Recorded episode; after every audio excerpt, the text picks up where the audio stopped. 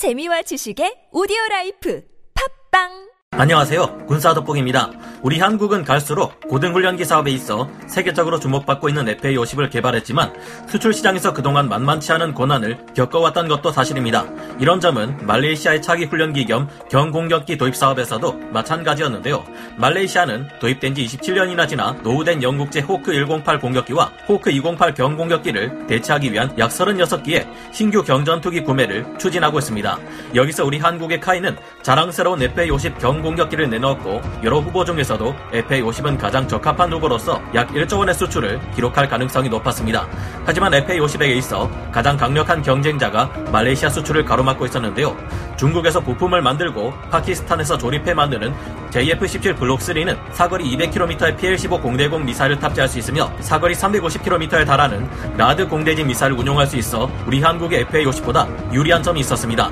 FA-50은 뛰어난 고등훈련기이자 복좌형의 전술 입문기이며 초음속으로 전투가 가능한 경공격기인데요.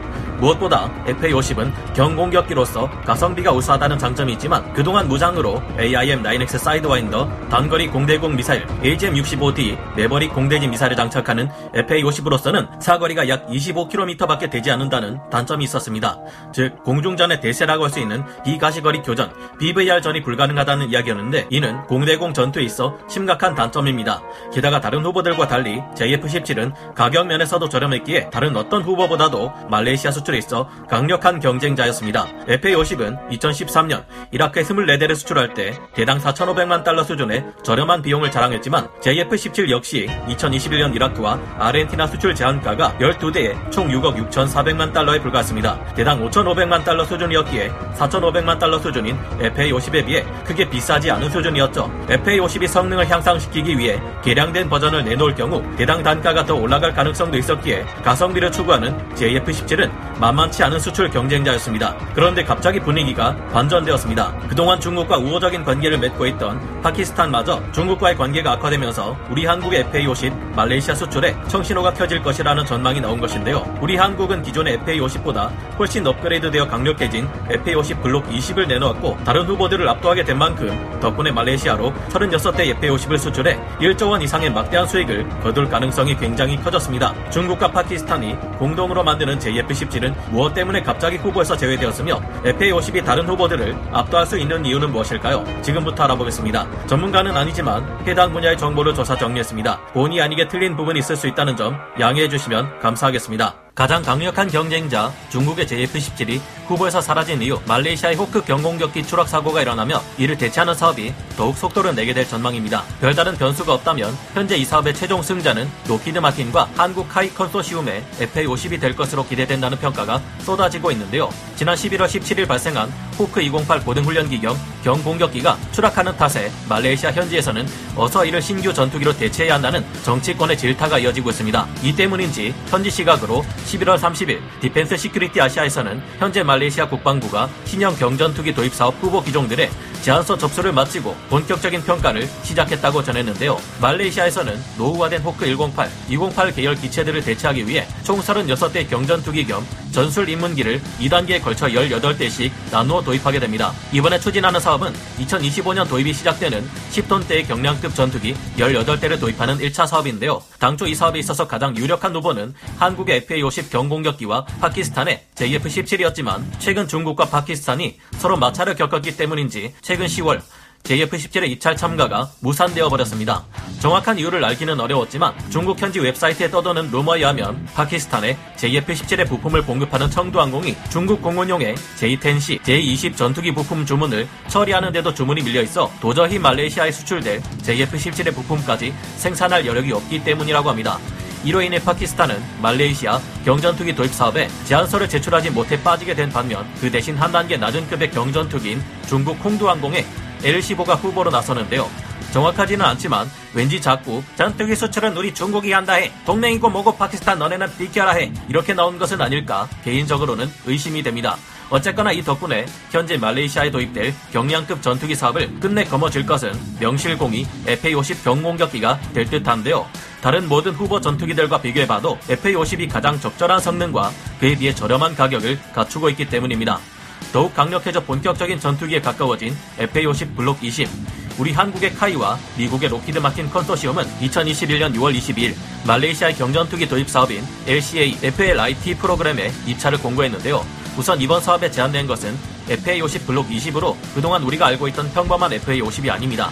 이 CG 장면에서 보면 알 수 있듯이 공중 급유를 위한 급유 장치가 부착되어 있음은 물론 정밀 타격을 위한 targeting pod를 갖추고 있는데요.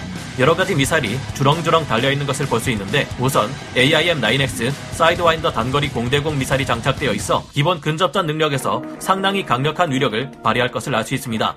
또한 그 외 가장 중요한 변화로 사거리 80km에서 100km 수준의 AIM-120C AMRAAM이 통합되어 드디어 FA-50이 상대편 전투기가 눈에 보이기도 전에 미사일을 발사하는 비가시거리 교전 BVR이 가능해졌음을 알 수 있습니다. 거기에 지상 공격 능력 또한 부여되어 있는데요. FA-50을 위해 크기를 줄인 버전이지만 사거리가 500km에 달하는 데다 강력한 벙커버스터 능력까지 있는 타우러스 공대지 순항 미사일이 통합되어 있어 북한이나 중국의 지상군, 중요 시설에 아주 큰 위협이 될 수 있습니다.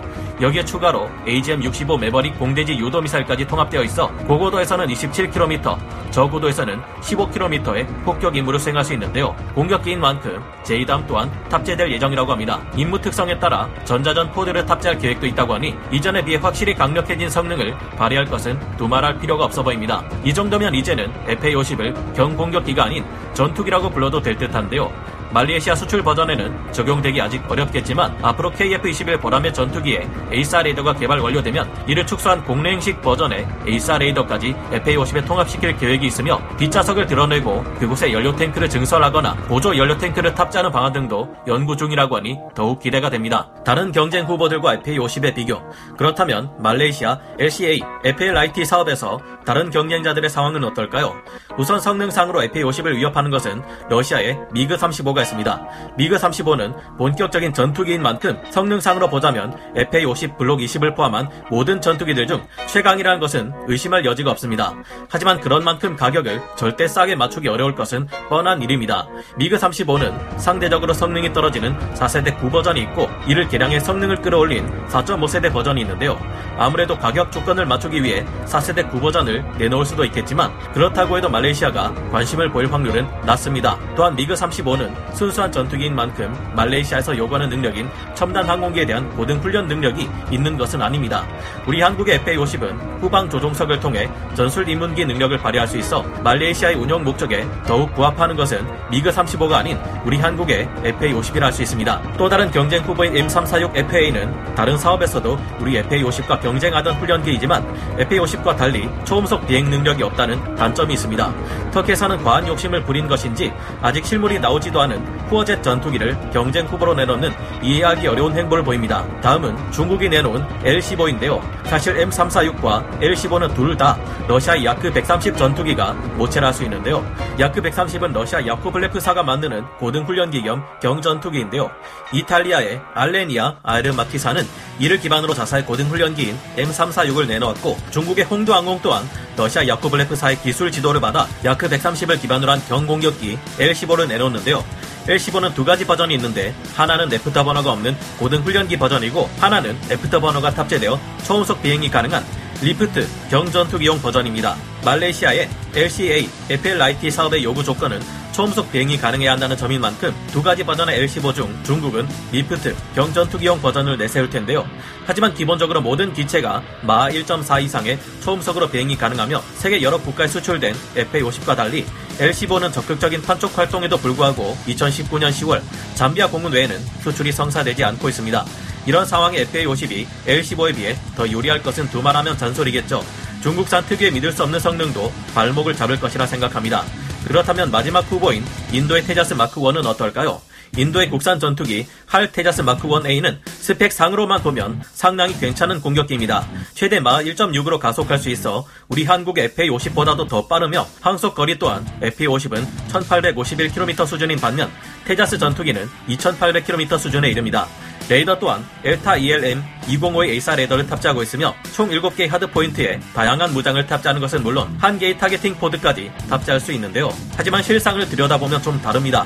인도에서의 감사 결과 테자스 마크 1은 수십 개 분야에서 다양한 부적합 결함 판정을 받았고 FOC도 못 받은 상황에서 전직 공군 장성들에게서 날기도 전에 이미 구형이다. 잘 봐줘야 기술 실증기 수준이다. 이런 평가를 받고 있습니다. 전직 장성인 보츠와니 예비역 장군은 테자스 전투기에 대해 다음과 같은 강렬한 비판을 쏟아내기도 했는데요. 나는 아직까지 단 한 번도 테자스 전투기의 캐노피가 다른 기체에 척 들어맞는 것을 본 적이 없다. 부품들의 사이즈가 조금씩 달라 단차 때문에 정비사들에게 악몽을 선사한다. 품질이 열악하기 짝이 없다. 테자스 전투기를 만드는 인도 HAL사에 대해서는 인도 자국민들조차 한심하다는 평가를 내릴 정도이며 연간 생산이 몇 대에 불과할 정도로 느리다 보니 절대로 납품 기일을 지키는 적이 없을 정도라고 합니다.